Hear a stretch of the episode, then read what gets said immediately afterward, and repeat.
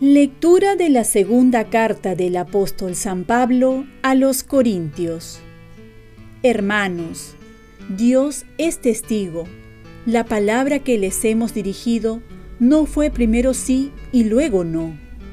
Porque el Hijo de Dios, Jesucristo, el que Silvano, Timoteo y yo les hemos anunciado, no fue primero sí y luego no, sino que en él todo se ha convertido en un sí pues en Él todas las promesas de Dios se han cumplido.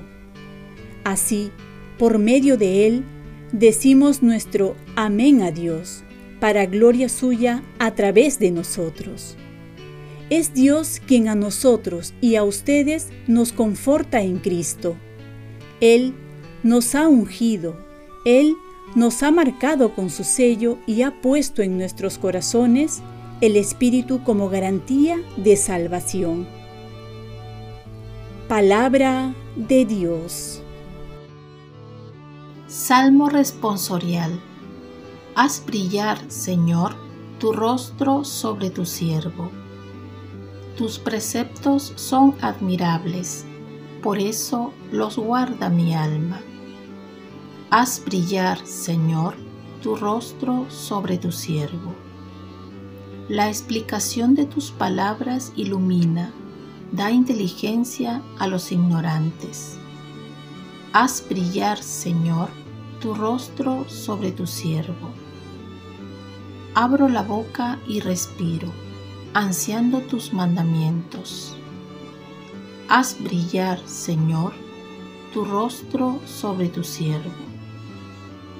Vuélvete a mí y ten misericordia como es tu norma con los que aman tu nombre. Haz brillar, Señor, tu rostro sobre tu siervo.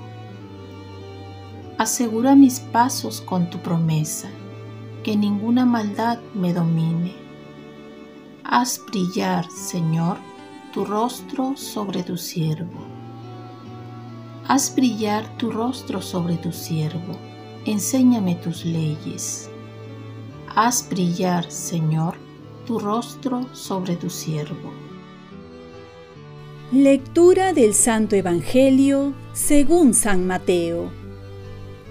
En aquel tiempo, Jesús dijo a sus discípulos, Ustedes son la sal de la tierra, pero si la sal se vuelve insípida, ¿con qué la salarán? No sirve más que para tirarla fuera y que la pise la gente. Ustedes son la luz del mundo. No se puede ocultar una ciudad puesta en lo alto de un monte. Tampoco se enciende una lámpara para meterla debajo de un cajón, sino para ponerla en el candelero y así alumbre a todos los de casa. Del mismo modo, alumbra la luz de ustedes delante de los hombres, para que vean sus buenas obras y den gloria a su Padre que está en el cielo. Palabra del Señor. Paz y bien. Si no llevamos la luz de la fe, ¿quién lo hará? En tiempo de oscuridad es donde más se necesita la luz. Por eso estamos más llamados a dar la luz. Pero no nuestra luz, sino la luz de Cristo, aquella luz que no tiene fin y que guía nuestros pasos a verdes praderas hacia la paz. Esta luz la llevamos a los demás con nuestras palabras, acciones en el día al día. No esperemos ser grandes lumbreras, solo ser luz donde Dios nos ha puesto. Pero no la pongamos esta luz debajo de la mesa, porque esta luz que Dios nos ha dado hay que llevarla en la vida. Y Dios nos la da para que alumbremos a muchas personas, y muchas personas que Dios ha escogido ponerlas en nuestro camino para que reciban esta luz que viene de Él.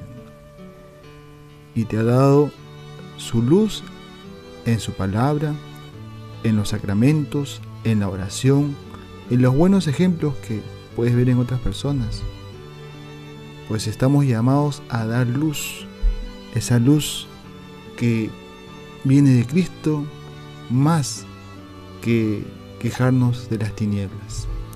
Por otro lado, también somos sal, sal para conservar la fe, cuando nos las quieren arrancar.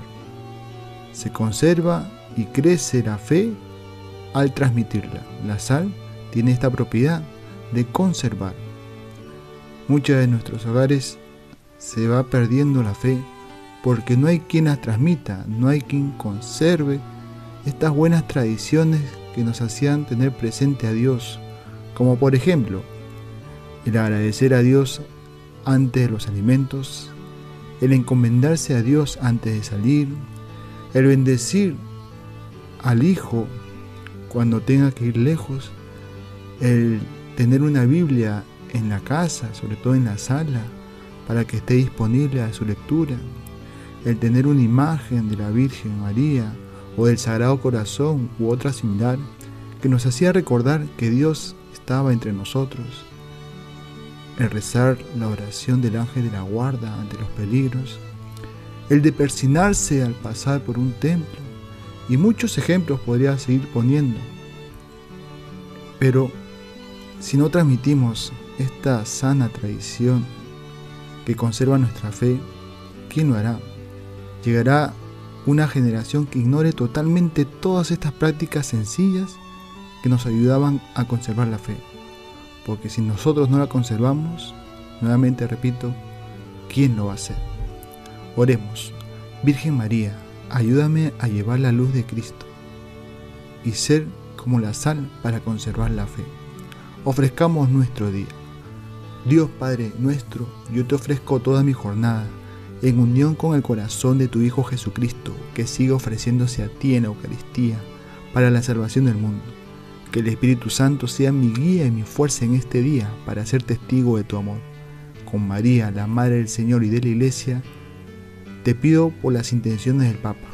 Con San José Obrero te encomiendo mi trabajo y mis actividades de hoy para que se haga en mí tu voluntad. Y la bendición de Dios Todopoderoso, Padre, Hijo y Espíritu Santo, descienda sobre ti. Cuenta con mis oraciones que yo cuento con las tuyas y que tengas un santo día.